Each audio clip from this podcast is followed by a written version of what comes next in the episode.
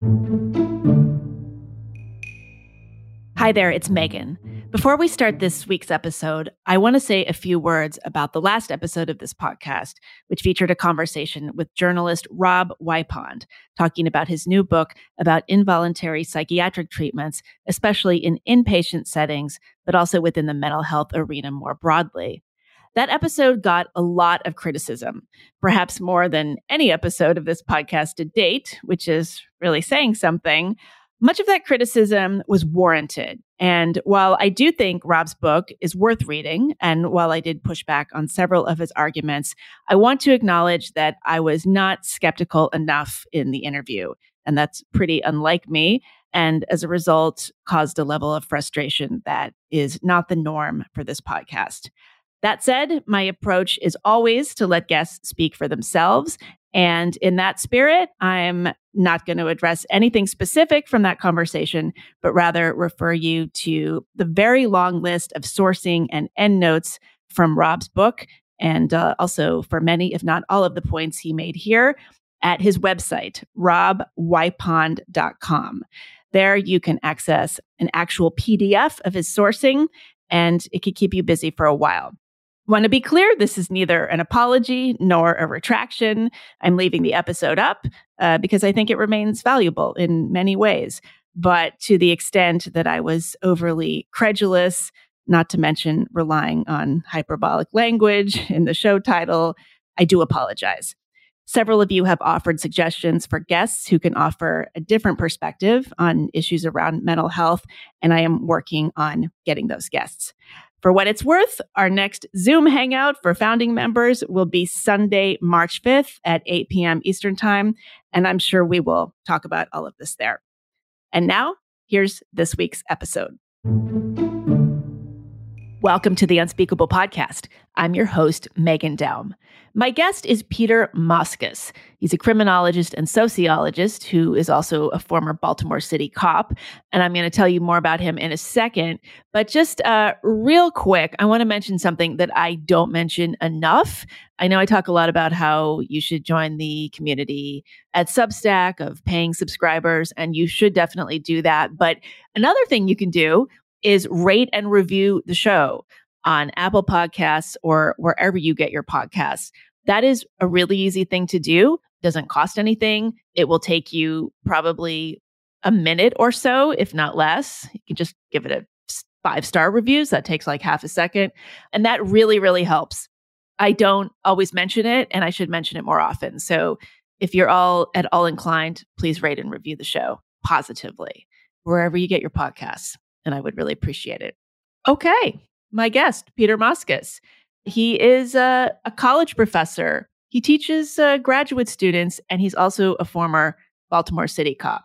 He wrote a book about being a cop, and he is a fascinating person. Peter was one of the very first guests on this podcast back in the summer of 2020.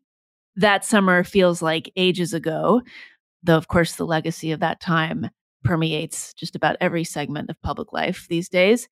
Peter is one of the most informed, insightful, and sorry, nuanced speakers on issues of policing. And I invited him back to talk about what the last two and a half years have been like for him and what progress, if any, has been made when it comes to police conduct, media coverage of police, and most of all, public perceptions of police brutality and the number of Americans killed by cops every year. He stayed overtime for some not at all unserious, but very often fun conversation about how he feels about his life these days, what he does and does not miss about the 1980s and 90s, his relatively new hobby playing the auto harp, and most of all, a book he's been writing about the history of policing in New York City from the 1970s onward. So if you want to hear that part, become a paying subscriber at megandaum.substack.com. Otherwise, here is the main part of my conversation with Peter Moskos. Peter Moskos, welcome back to The Unspeakable. Well, thanks for having me back. It's been about two and a half years since we last talked. You came on in August of 2020, shortly after I started this podcast. I don't know if you remember that summer? I do, and I, uh, I I don't remember. Maybe that was the first time I spoke sort of at length about yeah the summer of 2020 and George Floyd. I don't actually remember the details of what I said, but I do remember thinking, well, that was a that was a good discussion at least. Oh, good. And that's why I'm back. yeah, well, I think you were like the fourth or fifth guest I had. I think you might even be like the third interview I recorded. That was not only the summer of everybody starting a podcast, it was the summer of George Floyd. Since then, you've been on a lot of podcasts. And I guess I just wanted to start by asking what have the last few years been like for you? What do you find yourself talking about? Who wants you to talk? What has the response been? Tell us about it. It's an interesting question. Who wants me to talk? Um, I've noticed I'm no longer uh, very often invited to the progressive events. As I think they've. oh, that's written. why I haven't seen you there. I wouldn't know because I'm not invited either. So. Yeah, and also though I've I think I've become a little more selective in like I'm just you know I did actually debate with a police abolitionist uh, in 20 last year, the year before. It was one of my first trips after COVID hit. Um, so that, but in general, I'm just I I I don't know. I have no I've lost my tolerance for the ACAB crowd and the abolitionists. And to some extent, I think that giving voices that are somewhere between absurd, you know, idealistic and dangerous um, is not a productive use of my time or anybody's time. Um, and that's why the past couple years have been frustrating because those of us, and there's a good, smart cadre of people who are actually interested in making policing better, um, but that professional crowd has really been, I don't know if defensive is the right word, but you know, we've, we've lost a lot of ground the past few years in terms of public safety, which is frustrating if that's what you're contr- if that's what your professional, you know, your professional life is sort of dedicated to improving. Mm-hmm. I explained in the introduction a little bit about your background. You're a criminologist. You have a PhD in sociology. Is that your yeah area? Both and you were and graduate. Yeah, and and you were a Baltimore City cop for a while. When you say you don't get invited to progressive events anymore, did you in the past? Like what was your relationship to this entire subject? Were you just were you like hanging out with other academics? Was that your world? No, I I've I've never really no insult to academics listening. I've never really hung around too much with academics. Um, I'm thinking of and maybe they're just not doing it anymore. And you know, I've been on Chris Hayes over the years many times, and I'm sure I will be on again. So I, but that type of sh- I've been on less. Let's say there was I don't know if people know Wyatt Cenac, but he did a great oh, little yeah. series on uh, criminal justice. I don't even remember when that is. I want to say like 2017 or something. Like on the Daily Show? When, no, when he, he, did his, own, his own series. Show? Okay. Yeah, and um, he was a very good interviewer, uh, and he used that machine that um, the, now I can't think of the name of the director that's oh, famous. Oh, Errol for. Morris, the yes. Interrotron. Thank you. Yes, he, he had an Interrotron, and so that was kind of fun to be interviewed with an Interrotron. And you know what? Objectively, it was it was an effective way to do it. He invited me to and paid me actually to be part of a focus group that was uh, sort of in for that show, and I said looked around the room and said, you know, if I am the most conservative person in here, you have a diversity problem. Um, because I am not very conservative, and I know I have been a cop, you know. So, I, I, but the idea that somehow I'm representing the right compared to everyone else here, I said that that's a real problem. Mm-hmm. Um, now, I admire the fact that sort of because of that honesty on my part, he said he wanted me actually in the show then. Um, so I respect his sort of intellectual integrity and, and journalistic integrity in that. But I guess you know, there are other former cops out there who are more willing to sort of preach the um, cops are always at fault, defund police party line. Hmm. And so it maybe it's just they realized that I wasn't quite what they wanted. But the Overton window of acceptable discussion has shifted far too much to the abolitionist side. I mean, it used to be quaint. You know, it's like having a right old fashioned communist on your show. Exactly. Or it was anarchist. a boutique. It was a boutique yeah. belief. And on an intellectual level, I'm perfectly happy to, I mean, you know, discuss it, but at some point we have to say, no, this is bad. Well, and where were we with that kind of thing? The ACAB, that's all cops are bastards for anybody for whom that's not on the tip of their tongue, and abolish the police. Where was that rhetoric back in the summer of 2020? Was it already in play at all, or did it arise from that summer? Oh, it was in play. I mean, I remember saying ACAP when I was in high school in the 80s. That was P standing for pigs. But I mean, so the, oh, the phrase right. is nothing new. Um, and I wasn't saying it to cops, but you know, it's just a cool thing for high schoolers to to say. You know, you get tired of saying "rock on." Um, so it, it's not new, but you know what's the sad part is, and I would not want to live in a society where cops were universally loved and respected. I mean, I, that's I, I there has to be a diversity of opinions and and there has to be a little bit check on police power and government power in general. So i would worry if it was if it was a sign of an authoritarian authoritarian state that no one could say they hated the cops. But what what's changed i think is the idea that it became people's identity like on social media. I mean and then like on twitter i just block those people preemptively. I'm not interested in that discourse with them. But especially, but I feel sorry for them. Like, really, this is how your social media is not just about policing, but that's that's really up there. Like, other people would put their their religion or their pronouns right. or their sexual orientation. Category. Yeah, and your identity is that you hate cops. I mean, but like, I just feel like that's just silly. It's just it's fundamentally unserious. So I can't even take my, somebody seriously who's except my city council representative here in New York City is an ab- is a police abolitionist.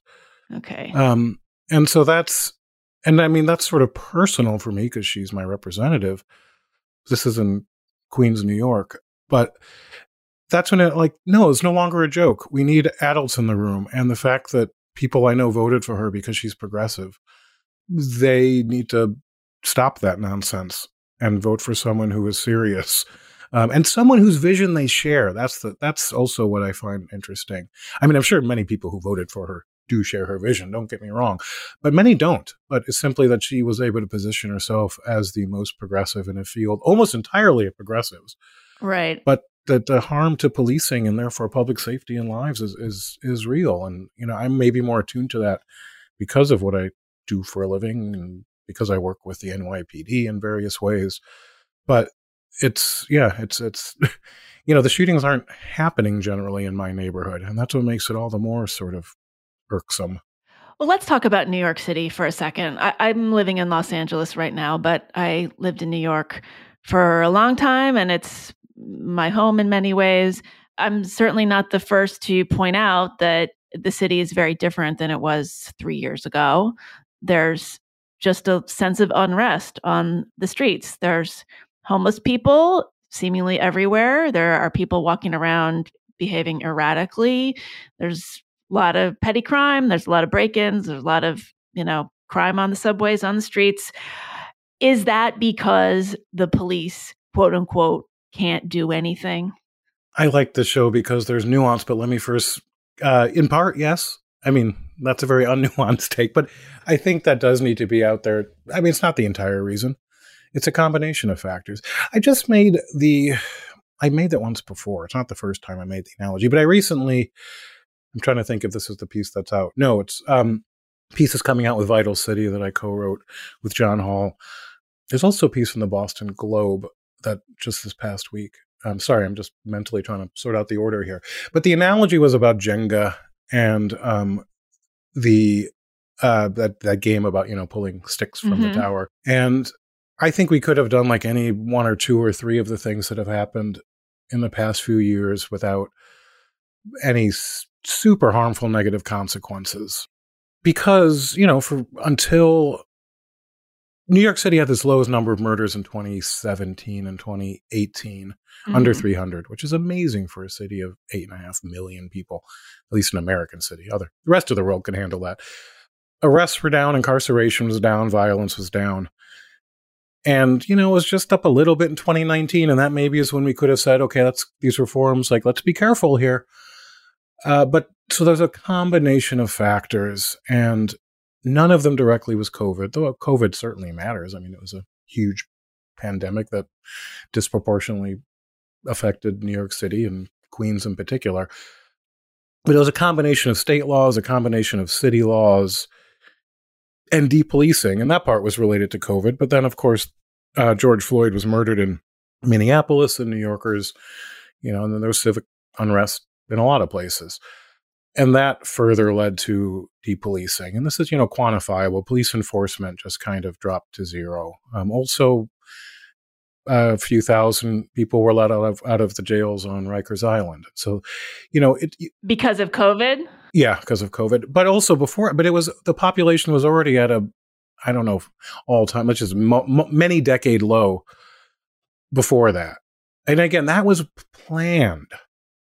I mean, to give, I just happen to be staring at them at this now. This isn't top, off the top of my head, but there were close to twenty thousand people in jail in New York City in 1996, and that was down to seven, a little over seven thousand in 2019. So this wow. is a huge reduction in local incarceration. The state prison population was down roughly, I don't know, 40% or so in that same time period. And then it then we cut another 50%. So right now, on Rikers Island, just 3% of people are held held there for misdemeanors. It's a very small group of mostly violent people arrested for violent felonies. If you're going to release 3,000 people from Rikers because of COVID, the question isn't if that causes an increase in crime. Of course it does. The question is how much, uh, because we know recidivism rates are high. So there's all this sort of constant, and it's frustrating because if you try to push back on some of the reform, and we don't, it's the real world. There have been between raise the age and bail reform and prisoner release and less policing and less enforcement, we know crime and violence has increased. And as soon as you try to pin it down, people are like, well, correlation doesn't equal causation. Or like, well, if you mention, yeah, if you mention one thing, you say, we can't pin it on that. And they're right. But as, you know, we have passed in the past, let's say, I don't know, since Ferguson. So we're at what, seven, eight years now? We've passed, you know, 99 different laws, bills, and reform acts. And not one of them has could be defined as get tough. And I, you know, it's a phrase I purposefully use sort of for its vagueness and, you know, law and order right wing connotations. But basically everything has been about how can we um, help the person who committed the crime? How can we help? And that could be directly, it could be indirectly, it could be about not having them commit further crime. But it's all been focused on the accused and on the criminal, everything, or on limiting policing. Now, I mean, again, at some point we broke the system. Um, and the and the irony, as I mentioned earlier, is the system was actually working better than it had in my lifetime. Right. But that wasn't good enough because cops murdered a man in Minnesota. Like that, also that cause and effect. Well, therefore the system is broken. No, but you can succeed in breaking it. Oh, yeah, and progressive prosecutors another part. Is that the entire reason? No, of course not. And I am ignoring, you know, things because I think there's so uh, they're warnings for the future, but I don't think they matter yet. But uh, the Supreme Court decisions on who can carry a gun is, is going to have an impact, though I don't think that's happened yet because New York has not yet gotten in line with the, the new constitutional rules. But those are more constant. You know, America's always had a lot of guns. America's always had poverty and racism. Mm-hmm. You know, so the question is what changed? When you say who can carry a gun, you're talking about civilians. You're not talking about police Correct. departments. Okay. Okay. But New York, yeah, New York's gun regulatory policies were declared un- unconstitutional, and it's not clear what's going to replace it. But whatever replaces it is going to mean more guns in the city. Really? People are going to, because that's, people are going to be walking around New York City with guns? Like more so, yeah, concealed carry kind of thing. Regular people. It's not quite. You know, it's all we know really for sure is that what we had is no longer constitutional. So that hasn't been worked out. Also, the permitting process before it was that basically the the police commissioner had to sign off on every gun permit given to an individual in New York City, and um, the court ruled that uh, that should not be the power that one police commissioner has. So there has to be it's not that everyone can get a gun, but there's going to have to be reason to reject it as opposed to reason to approve it. Mm-hmm. Well, I know you're not uh, an expert on homelessness, but I just want to run like this kind of scenario by you. Like, if if you're a cop in New York City or any big city, but let's take New York because you're the most familiar with New York. And there is a homeless person being not overtly violent, but obstreperous and maybe defecating on the sidewalk, uh, maybe harassing people, yelling things that could seem threatening. And neighbors call the police, a couple cops come. What are they allowed to do in that situation? And what are they not allowed to do?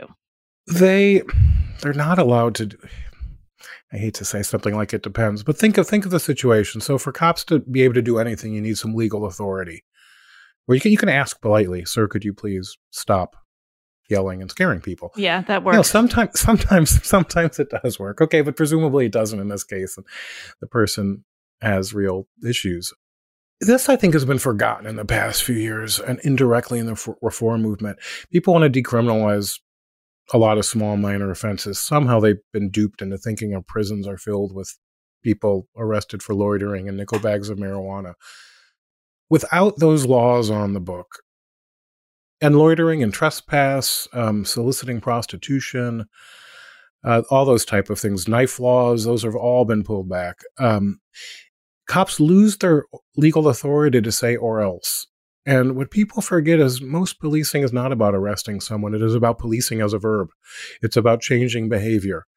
Um, there's been a, prolifer- a proliferation of um, my of, of people shooting up drugs in public in New York City. I've seen less of it recently. Maybe that's winter. Maybe something's changed. But that was because New York State decriminalized shooting up in public. Basically, it took away the police authority to enforce laws against the toolkit against you know needles and things like that. Mm-hmm. Um, or at least that's how the NYPD interpreted it. At least that there's some. I I know one smart person who says that shouldn't have happened, but anyway, it did happen. If cops can't arrest or can't arrest you or write a ticket for something, they can't enforce it. Um, vending was taken out of the hands of the NYPD. Um, you know, these are conscious political choices. That was done by the New York City Council. Well, then now there's more illegal vending. And maybe that's fine, is, you know, one answer to that.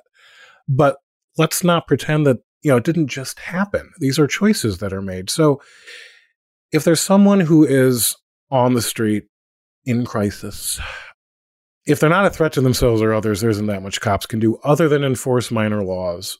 Uh, but if they can't enforce those minor laws, and they may not want to because they don't want to deal with that person because the person is, you know, physically dirty, um, you know, soiled themselves. They, uh, they may not want to deal with it because they know the prosecutor won't prosecute. And there's a strong disincentive to making pointless arrests where the second you bring them in, you have to release them because no charges are going to be filed.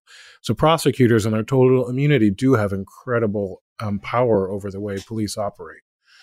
Right. And then, and, so, yeah. but it's, but cops, if they have legal authority, at least they can, they can police on an informal level much better. Some of it is, look, you can't do that here. You can do it somewhere else. I don't think fewer people were shooting up heroin before they started doing it in public, but somehow they stayed out of public sight. And that's not a bad thing. People mock that. Well, you're just you're just sweeping the problem under the rug. Yeah, yeah because yeah. if it's under the rug, it's not really a problem for society as much. That's sometimes forgotten about too. Um, well, you know, yeah, we, if you don't want people begging or homeless people on the subway, well, no, because at some point it's about commuters getting to work, and commuters should have a uninterrupted ride, um, even though we haven't figured out how to solve all the housing issues and mental health issues in society. Um, the subway thing was directly a, pol- a, choice of De Blasio to stop enforcing the rules. Yeah. Um, and I remember when that happened because I knew a transit cop, and he's like, "Oh no, we don't enforce the rules anymore. We were told to offer services."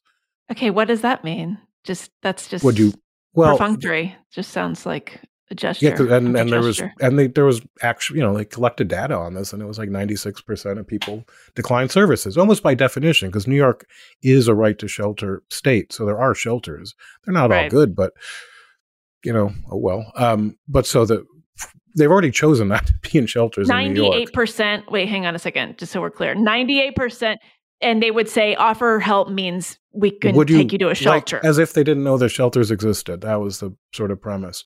The five percent that accepted, anecdotally, for more out-of-state people, short-term people, but the problem on the subway is service resistant, long-term you know people with many different health issues mental health physical health the whole nine yards. And um, and so they just let them be. And that, along with as a, I mean, I think these issues have to be disaggregated. There's the issue of how can we help people that need to be helped, and there's the issue of how can we run a subway system that millions of New Yorkers depend on that they can ride confidently and yes, without hassle, or at least so much hassle. There's, you know, I'm, I say this almost coded, but I want to be clear because there's this loud contingent normally of guys uh, who sort of say, "Oh, you know, oh, you don't like the way someone smells. Like, oh, aren't you, aren't you precious?" And no, it's about it's about fear of people. It's about young riders, in particular, old riders, female riders, disabled riders, because people who are preying on passengers pick easy targets. Um, it's, it's not supposed to, you know, they're not looking for a fair fight. Um, but so, you know, yeah, a lot of sort of people arrogantly just sort of say that, I don't know, or too dismissive of people's legitimate fears. Yeah. And one thing I always find ironic is there's so much talk about hate crimes or people yelling racial epithets at people on the street. Most of the time, maybe not all of the time, but most of the time, those are people having mental health crises. Those are people who are hallucinating or mentally ill.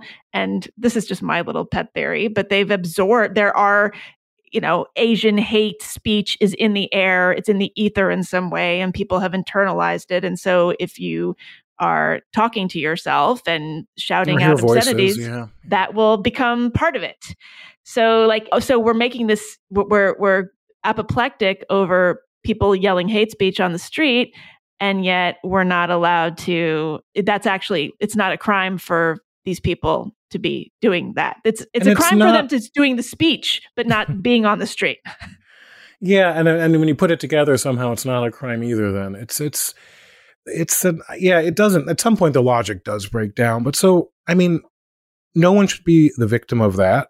And the other thing I would say is it's better on the street than on the subway. At least, I mean, the reason yeah free speech isn't protected on the subway like the street is because the New York Supreme Court ruled that it's a you know you can't get away so easily. It's a different environment on the subway. But so on the street, you have to be a little more permissive of asocial behavior, let's just call it, and in its various forms. But then there's the other point where I do want to stress it is about us, the community. Uh, but how have we as a society sort of accepted that we just let people literally rot and die in somehow the name of their dignity and freedom? Um, the mortality rate on this of people living in the subway is astonishingly high. And and and you know, so European countries it varies, of course, by country, but Western European countries generally have about four times as many inpatient mental health beds as we do in America, and evidently, like that, four times as many as we have is I think it's not my field, so, uh, but I think is a sort of generally accepted standard of of what you need as a rate per population. And I, I don't know what that rate is, but it's a lot more than we have. And it's because yeah, I know it's the legacy of one flew over the cuckoo's nest, I guess, but that was a long time ago. Yeah. We need to help people for their sake. And sometimes, and that means against their will, because sometimes they're not in a position to exercise their will. And once they get stabilized, and that could take anywhere from a couple days to a couple weeks, you know, then they're free to make this judgment again. But this idea of just I've traveled a lot in my life. I've lived in other cities and other countries. And it is bothersome that in urban America, we sort of, you have to be trained to step over people and you're thinking, you know, are they dead? Yeah, I know. No, it's it's barbaric. I mean, you get it's used barbaric. to it, and and you have to because I'm going it. to work. I can't stop for. and the props right. are probably not dead. Oh, you know, they're no, just they're knocked most out. Probably not. But and they don't this, want me to help. Is this something that we see in cities with liberal uh, administrations? I mean in blue cities do we see i mean we always hear about homelessness in the wet in san francisco and portland and seattle and la are, but are we seeing the same kind of thing in dallas and memphis? I mean i don't know but i don't think so. Yeah. Um, i would say this the cities that have spent a lot of money on these issues like san francisco portland seattle they need to see some results. At some point, you have to say, and this a lot of this is about harm reduction policies. Yeah. Um, and I'm not opposed to harm reduction, but we don't do it right. Harm reduction in, and I know the Netherlands well because of the time I've spent there and research I've done with the police.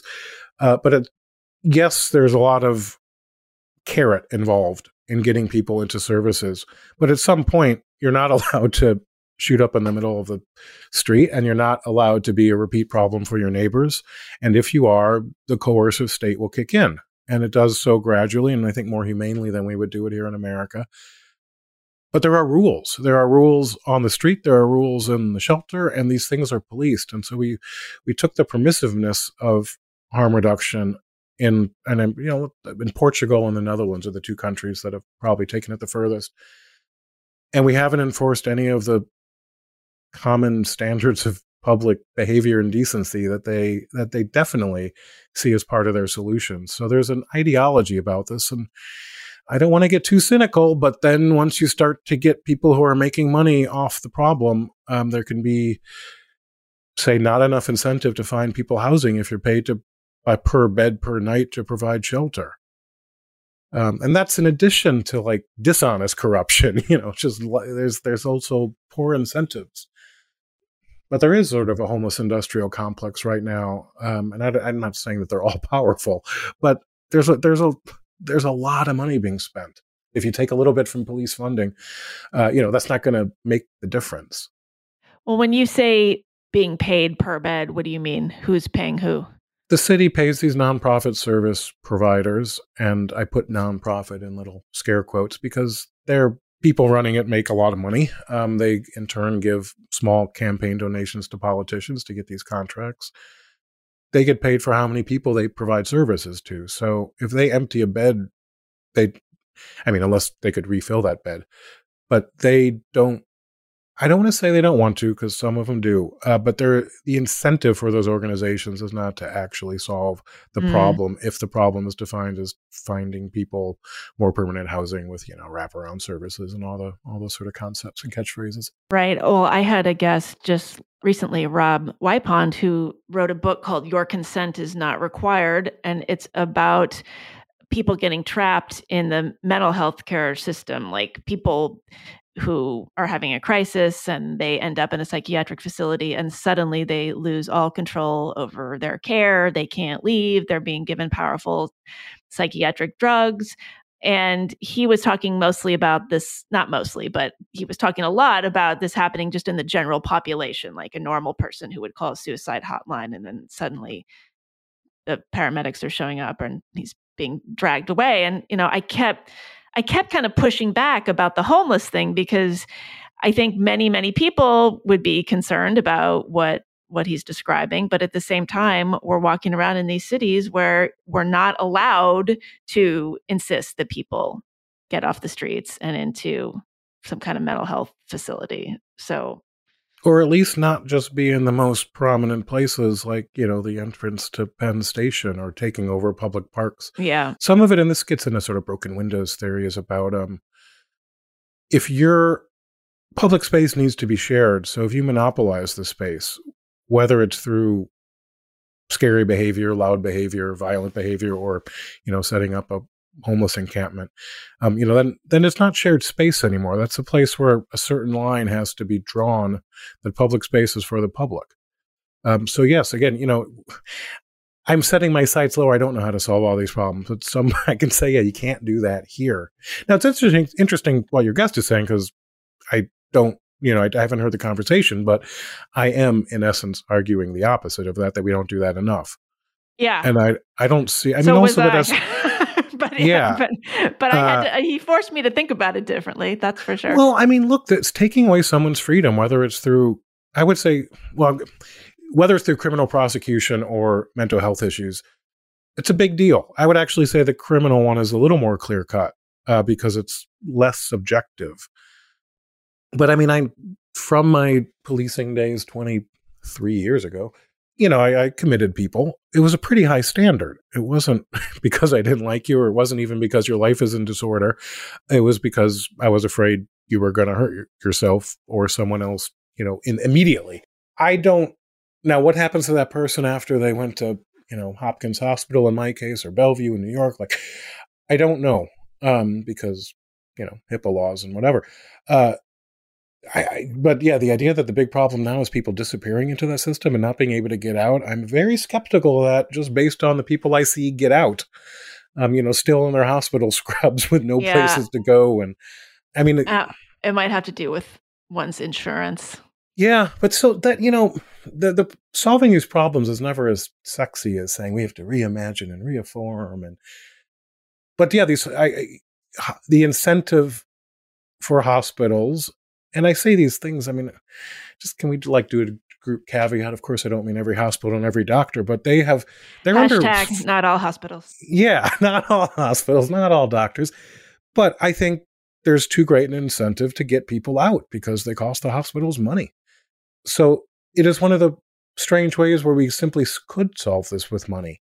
Um, we could pay hospitals a whatever it actually cost. I'm sure it would be a lot more, but um, you know, we could pay them what they need to, so they're not incentivized to kick people out. Of course, you want to make sure the flip side doesn't become true either. But you know, as if they had good insurance. Yeah. So you know, they you get committed first for you know 24 hours or three days, and then they can get bumped up to like two weeks or a month. So I don't know. Maybe for half of that time you want to get out and you can't. But um, I mean, the two doctors have said, "Sorry, we don't trust you out there yet." Yeah. Well, okay. Let's let's shift to police brutality for a little bit here. How are we doing since the last time you and I spoke? Obviously, we just had the case of Tyre Nichols in Memphis. That was a horrific case, just from the looks of things.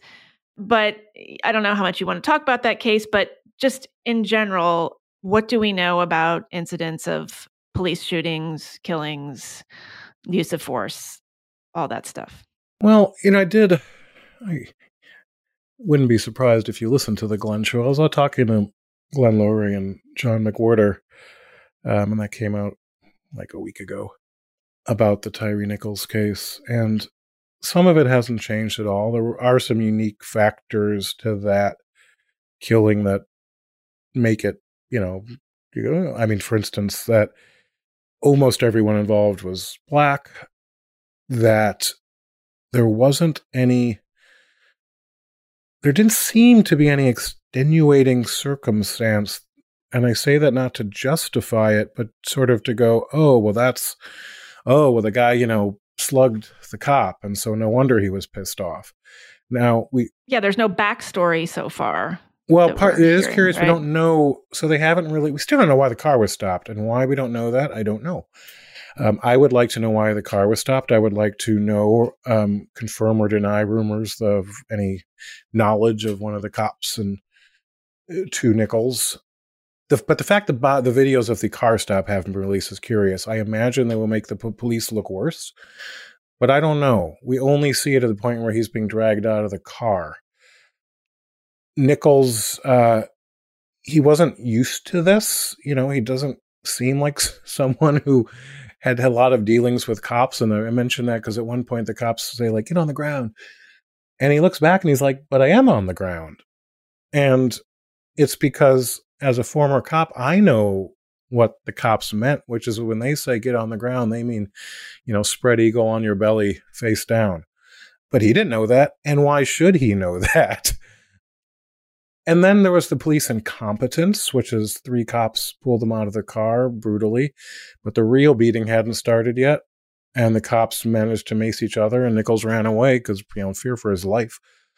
But had the cops, it's a so they're brutal and incompetent. Had they just been brutal, Nichols would still be alive, I think, um, because the um, so that happened after the fact. Not after, I mean, after the, the initial incident and running away is then when they really got his ass kicked and killed. The cops were immediately fired, you know, charged. Uh, so that perhaps marks a change. You saw that a bit with George Floyd, but even that took a bit longer. So that I think was so that might have helped matters. Um, the fact that it wasn't white cops beating a black guy, I think, made uh, some people less interested in it. Mm-hmm. Um, I mean, you can say it's all white supremacy, well, but at some point people go, "Come racism. on, yeah, yeah." That's ultimately that argument's not going to win a majority uh, vote. But I do think there's a still a cover up going on in the police department. The there is a systemic problem, um, and it's funny because I would think that sort of the anti-policing crowd would jump on this a bit more. Um, the systemic problem is not white supremacy. If, if the systemic problem were white supremacy, well, how, yeah, I don't know, how we're we going to fix that? You're going to ask a white supremacist system to reform itself? It, it's a, almost a fool's errand if that were true. But the systemic problem is in the Memphis Police Department and other police departments we don't know about at this moment. No sergeant shows up at the scene. I mean, the leadership is not there. And that's why this unit was allowed to go haywire. Look, I can't be certain, but it sure doesn't look like the first time they beat someone up. They seem pretty familiar with the routine.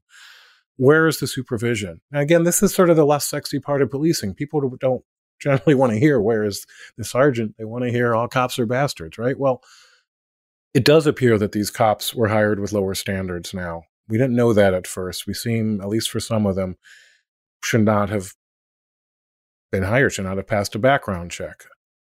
That is a problem that's only going to get worse because police are not recruiting well. Um, and that's the piece I wrote. Actually, it's behind a paywall, but that's with Brandon Del. I co wrote it with him for the Boston Globe.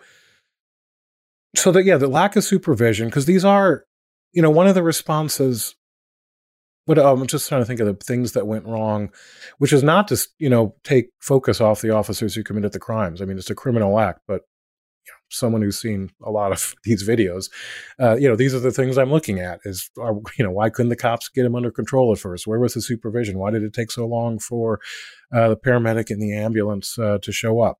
It's like a half hour later when the ambulance finally rolls in, and I still don't see supervision. So that that is the part I'm um, at some point, the police chief herself needs to take responsibility. This is her department, and so I I don't want just those cops at the scene, though they should be charged and convicted.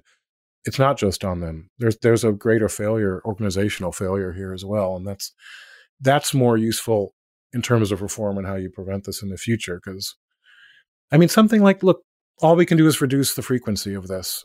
And I know people generally don't like to hear that. They, but there are six, seven hundred thousand cops in America, and a lot of them are young men. You know, imagine a city of six hundred thousand men and saying, okay, you know, and okay, there's going to be no crime here. Some of them will be criminals. Some of them will be stupid. Some of them will make bad choices.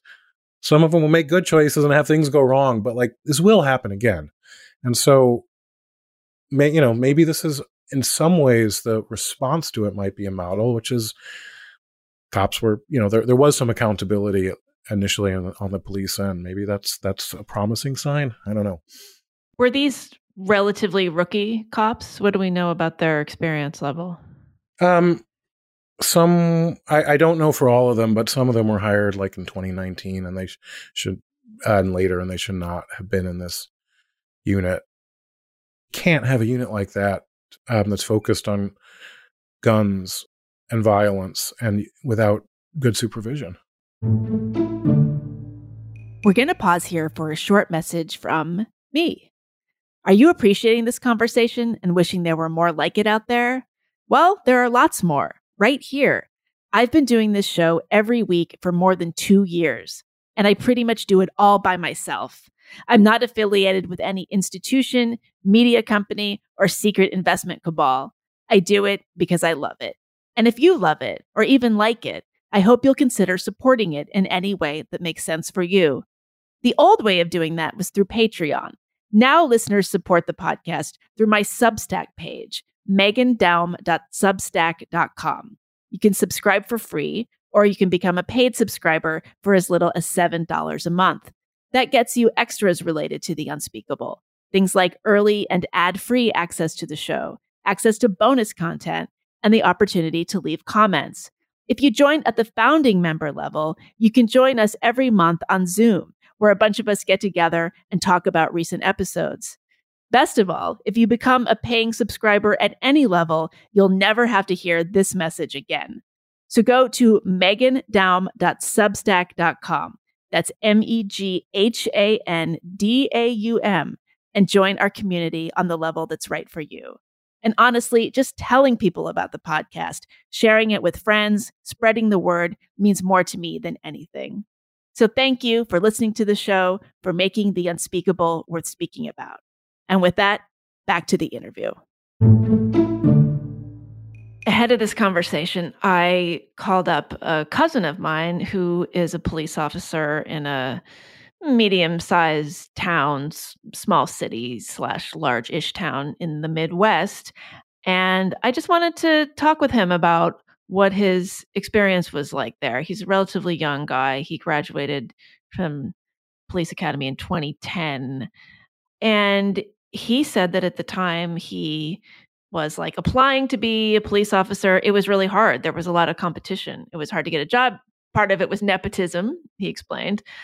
Uh, but it was tough. And today they can't they can't find anybody. Like they're he said they're pulling people out of prison. For a second, I thought he meant they were pulling prisoners out of prison and recruiting them to be cops, but he meant like, you know, corrections COs. officers. Yeah. yeah. And it was really sounding like it's a job that nobody wants to do anymore for a variety of reasons.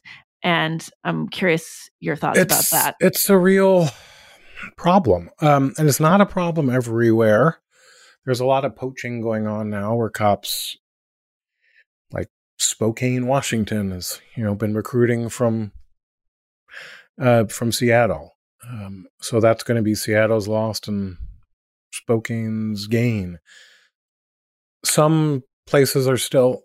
I mean, so there. It's it's it's it's just God. It's a confluence of stuff. Um, there is the the anti-police narrative since that has grown since Ferguson, and grown unchecked among a certain segment of the population. Why would you want to join an organization that's evil? This idea that police are bad, that the ahistorical idea that that police descend from uh, slave catching catch catchers. It uh, there in the South. There's it's still complicated, but in the South there's some truth to that, of course, but not in the North. The term police violence has gotten some traction recently as a synonym for use of force. And partly mm. I roll my eyes and go, it's that group again, they hate policing. But it matters because if we let all you police use, I mean, it's an abolitionist dictionary they're pulling from that all police use of force is violence. No, sometimes, and I, you know, this I think before used to go unsaid, and now I think it has to be said. But you know, the goal of policing isn't violence, but ultimately that is why we have cops is to use force. And if you want to call all use of force violence, fine. I'll even adopt that term, even though I think it's wrong uh, because violence has a negative connotation. Um, sometimes we pay cops to shoot people. Mm-hmm. Um, and that's not most of the job, and it's not most of the time, you know, most of anything. But we can't forget that. And if if there is no, if we don't want cops to ever use force, then we don't need policing. They are somewhat defined by the potential to use force. Otherwise, you wouldn't need to call the cops. This, so yeah, the idea that we want to that all police involved shootings are representative of police violence. Um, yeah. Where are we now with statistics about police killings? Either let's say let's okay, let's take uh, shootings of unarmed black men. So when you and I last spoke, it was summer 2020.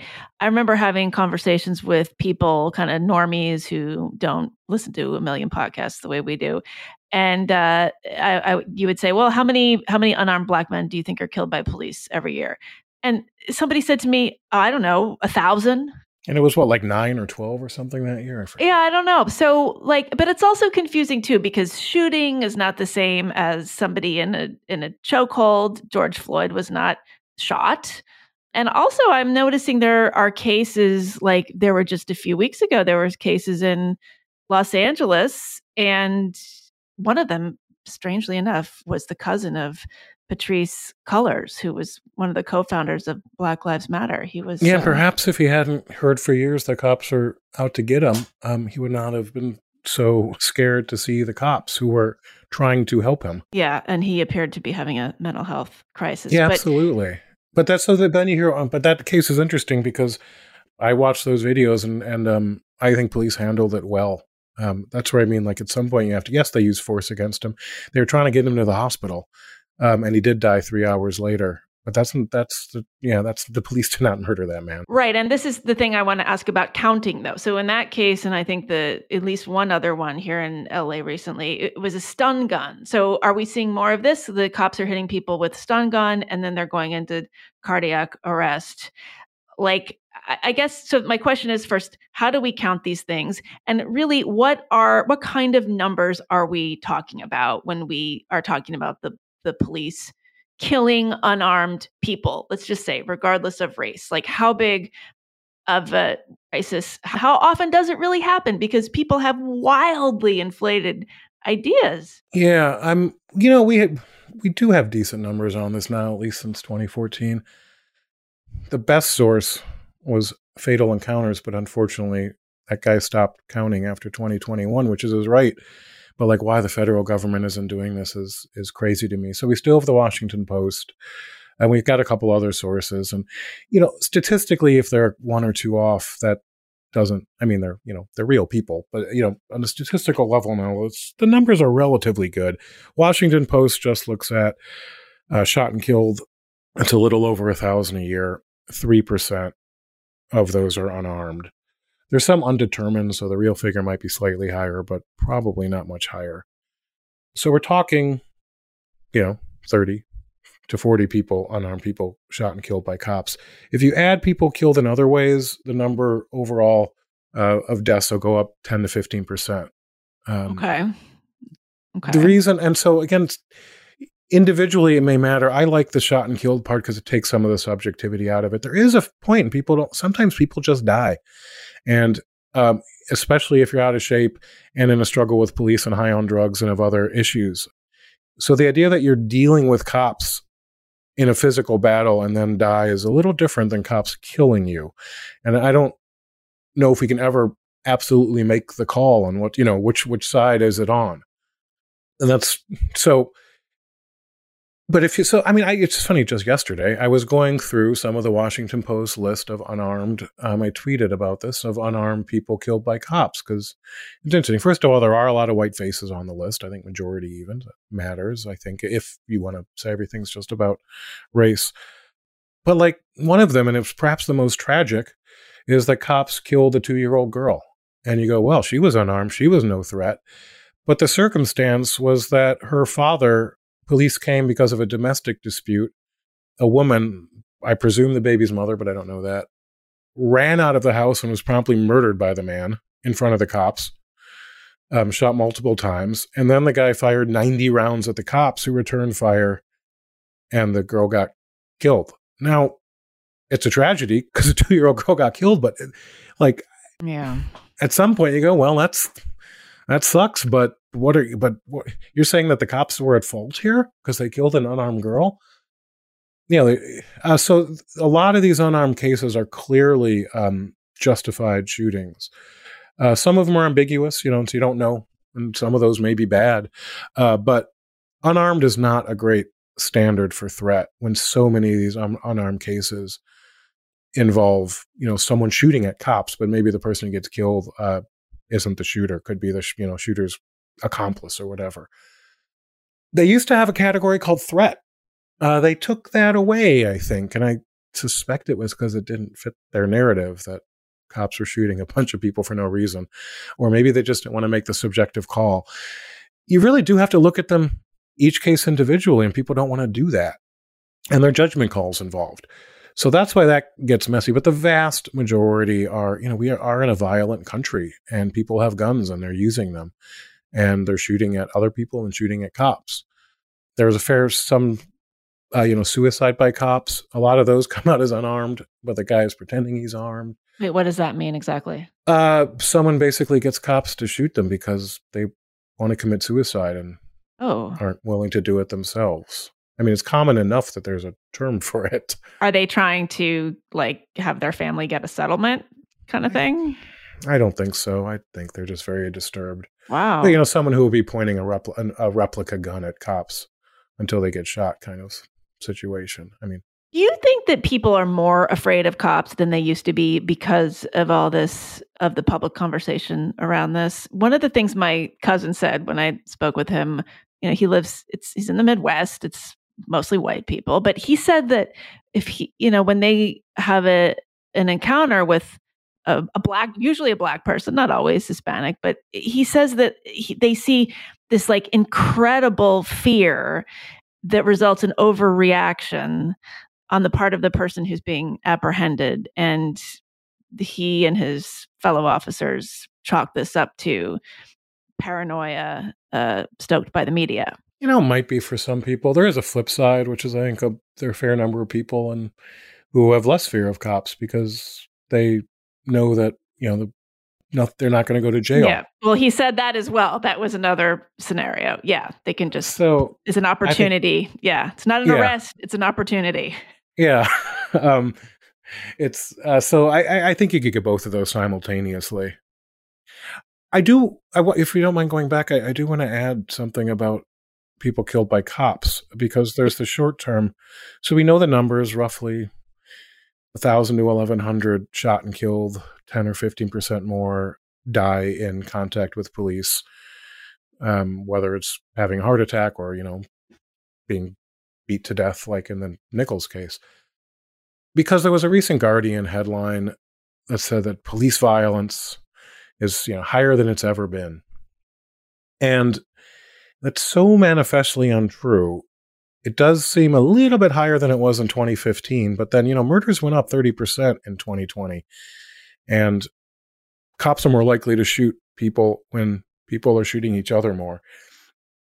There are two trends that have happened. One is that as violence goes up, uh, you see more police have to use violence more against people. But over decades, the number of people shot by cops has plummeted dramatically. And I this is well, it's old research because I I just found it. Like I didn't do the research, but there are. It's hard to get these numbers from earlier decades because most police departments weren't even counting.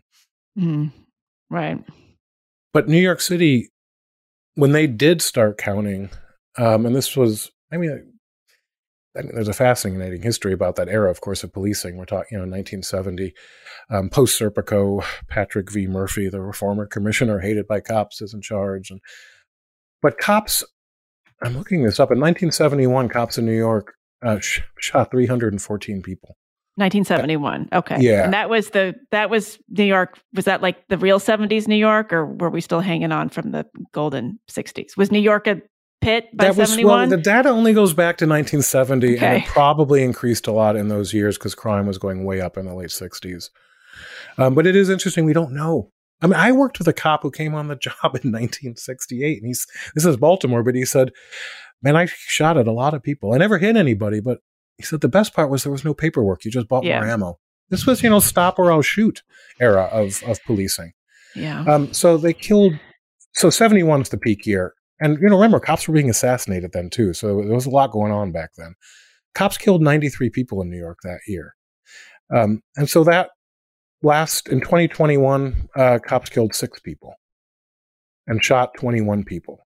So I mean, this is to go from three, you know, to, to go from 314 sh- police involved shootings with 93 fatalities down to 21 and six. Now, I was able to finally get some accurate data for a few other cities, I think 18 in all. And you see this reduction, not in every city, but in almost every city. Overall, shootings were down nationally about 70% from this era. And it's this isn't to say, like, in a way, uh, well, there's an important lesson here, which is if we forget that things used to be a lot worse and cops used to shoot a lot more people. This is before Tennessee versus Garner, which is the Supreme Court saying you can't shoot people just for running away. New York City ad- adopted those policies far earlier, and that you know, and then you had better training, and so I mean, there, there are lots of things that led to this massive reduction. But if we forget that this massive reduction happened, we forget the way that you actually improve policing, which is by identifying problems and working with police departments to make them better. My fear is that the reform movement today hashtag not all reformers, uh, but the reform movement today is dominated by people who don't want to make policing better because the loudest voices in the room think all cops are bastards and want to abolish policing. that needs to be sort of called out and pushed back against because if your goal is not better policing you should not have a seat at the reform table. Well and what are they proposing? Like violence interruption initiatives? Like what is the practical solution in their eyes well you try and pin them down on that oh we don't mean it immediately it's a goal okay so how do we get this but well, do they mean like training people i mean there are programs like i, I mean i'm maybe you can explain briefly like baltimore safe streets or there's roca in yeah, how's that working out I, you tell me. Well, again, I mean, it depends again on the individual group and the organization and the management, but Baltimore is more violent than it's ever been. So at some level, it's not working. Also, I mean, poor Baltimore. Uh, I, I miss and love that city, but you know, the, how many the street workers have, some of them have been, uh, you know, arrested, murdered. It's these aren't substitutes for policing. That's the problem. Remember Chaz and Chop? People have forgotten about that awfully quickly. that was going to be the summer of love in Seattle, right? Oh yeah. It lasted one month before, you know, before an unarmed black kid got murdered. So they sort of, I mean, we, we tried it there, right? Oh, we didn't try it right. It's, we're still going to that utopia. I am not against social spending, social programs, and trying things even if they don't work. But the abolitionists don't say, let's wait till we fix everything before getting rid of police. They're trying to get rid of policing, and they're succeeding in many places. And that's, you know, they, they get you bit by bit, they're chipping away. And I think, yeah, that has to be recognized. Okay, but tell me what your ultimate vision is. Uh, you know, and then then then we'll talk about the specific thing because the specific thing might be okay, but let's be clear about it. Yeah. Well, I don't want to keep you forever, but while I have you here, I want to take advantage of this because I really want to ask you this question. Okay, so I when I'm in New York, I live in Washington Heights.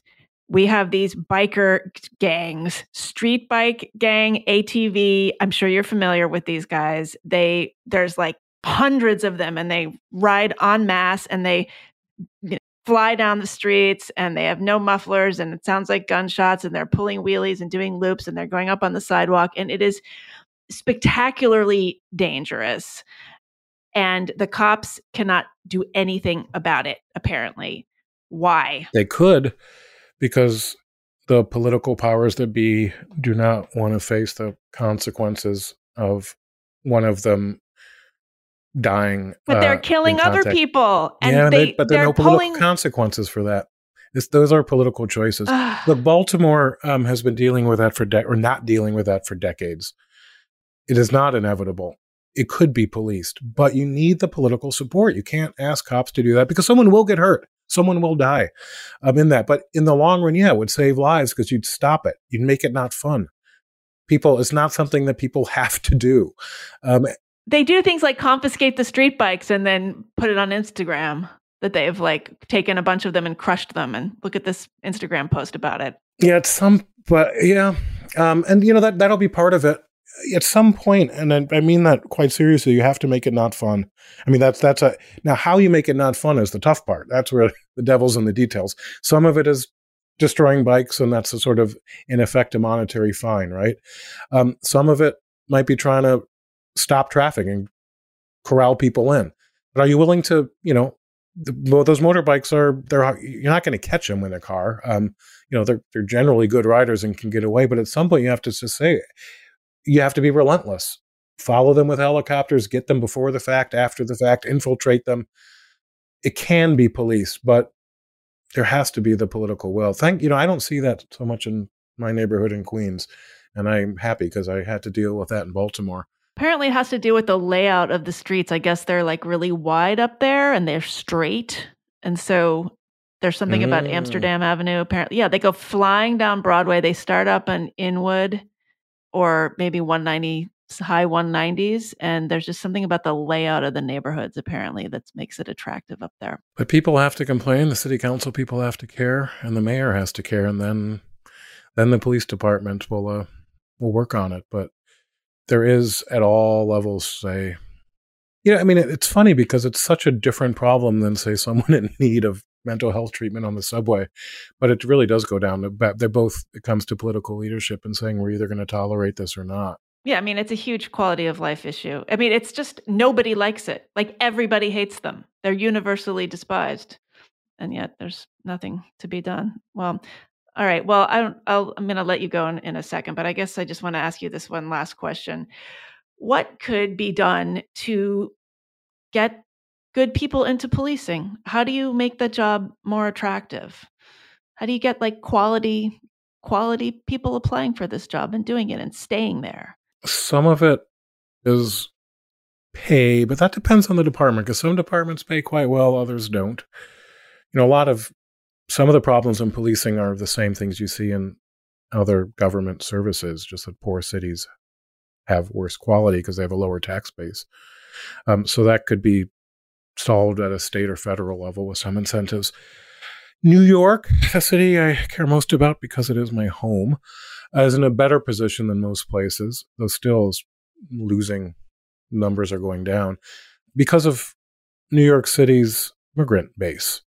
For many immigrants, I mean, so the stereotypical Patrick Murphy Irish cop of past generations is now being replaced with a Dominican cop.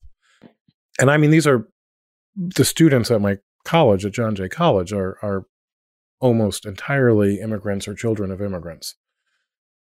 They, in a way, are over quali like their kids will probably go to fancier private schools and you know become doctors and lawyers uh, but for a lot of immigrants policing and any government job it is still seen as a way to break into uh, a relatively well-paying american working class with benefits and a pension and health insurance things nobody in their family has ever had uh, so new york will have less of a problem i think recruiting in the rest of America, I, I, I don't know. The problem will get better. I mean, will get worse before it gets better. I don't know how it's going to get better in the short term.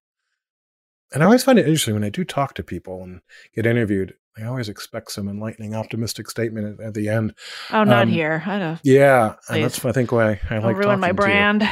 Um, no, things are going to get worse. I mean, it's just yeah, we have to mitigate that and plan long term. I mean, I wonder, you know, it's and it would be so criticized by the anti-policing progressive crowd. I mean, they already have the term anything that you know, propaganda, as if that's necessarily bad. Oh. I mean, I'm trying to think because uh, policing is local, and these problems have to be solved locally, and that makes it tougher. But things that the you know, Joe Biden does not hate cops. The vice president, I'm not so certain about, but Joe Biden could do well, stuff. Well, she used to love them. and what happened? She used to be one herself. Sort of. What happened? I don't know. Practically. Yeah. You know, officer friendly stuff. I mean, pure PR propaganda I'm talking about, but maybe that is good to to sort of counter some of those balances. It's not just that cops are great. You know, I can see an educational thing, which is what if you need help, go to somebody in uniform because they're going to help you. That idea could have long, you know, it would take a while though, but still to sort of move the narrative back to a slightly more commonsensical middle ground would be good. Keep in mind that for all we're talking about, the public by and large, and maybe it's not our the public we see, um, is still incredibly supportive of policing. Yeah. It's still consistently and it, you know, went down. Not just white people, by the way, we should say, not by a mile. Uh, I will say white people tend to be more pro cop, but black people want more policing more than white people want more mm. policing. Mm-hmm. And everybody wants either the same or more policing, the vast majority. The idea that you can want more policing and better policing is actually not that nuanced or complicated.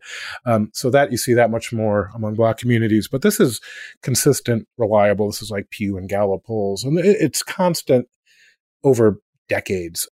There is, there is, you know, there are blips pretty large blips when there is a huge event, be it like George Floyd. But this idea that people don't want policing is just, it's a myth. But they're winning Democratic primaries on this idea. And maybe they control certain, you know, cities that aren't representative very well. But so it's, so I, I was sort of asking, I don't know what I'm actually asking here. It's like, well, we need to improve public perception, but public perception actually isn't as bad as people think it is. And so I don't know.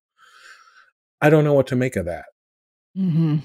Okay, well, so we'll think about that. When they ask about trusted institutions, you know, policing are third after the military and um, small business owners. Oh. So that's above any other group you can think Small of. business owners are the most trusted institution in America. I think I didn't realize that was an is. institution. I know. Well, they've been asking that question for a long time, so they, it's good they keep it constant. But people like their local store owner or something, you know, oh. the mom and pop store. Now, do you trust them? I don't know. Wow. Okay, you wouldn't know. All right. Yeah, and then and then the military, and then the police. Yeah. Okay. And so any other group. I mean, we're talking about media, politicians, church, teachers. They're all lower than that. Again, what what we why that matters, I don't know, but it's worth mentioning. Yeah. Yeah, well, Peter, thank you so much for coming back. I know you're busy. And you're really the best person uh, who talks about this stuff. So I appreciate your being willing to have these long discussions and. Well, I just appreciate that you're willing to have these long discussions. Giving us the time rather than going on, you know, Rachel Maddow all the time and. Yeah, that's when I thanks haven't been invited discerning. to recently either. well, Peter, thanks for coming on. I always love talking with you. Well, thanks so much for having me on. It's, a, it's been a good a good discussion. That was my conversation with criminologist, sociologist, and former Baltimore City cop Peter Moskos. You can find out more about him at petermoskos.com. That's P E T E R M O S K O S. If you want to listen to the bonus portion of that conversation, where Peter talks about all sorts of things the book that he's writing, the fact that he plays the auto harp, how he feels about the music of the past and the music of the present. Uh, and also just a lot of, uh, you know, continuation of our conversation about policing. Go to this podcast Substack, which is my Substack, meghandaum.substack.com. Become a paying subscriber for as little as $7 a month, and you get this bonus content just about every week. And it's great. It's not just filler, it's really excellent. So I highly recommend it. I'll be back next week with another super nuanced guest. Thanks for listening. See you next time.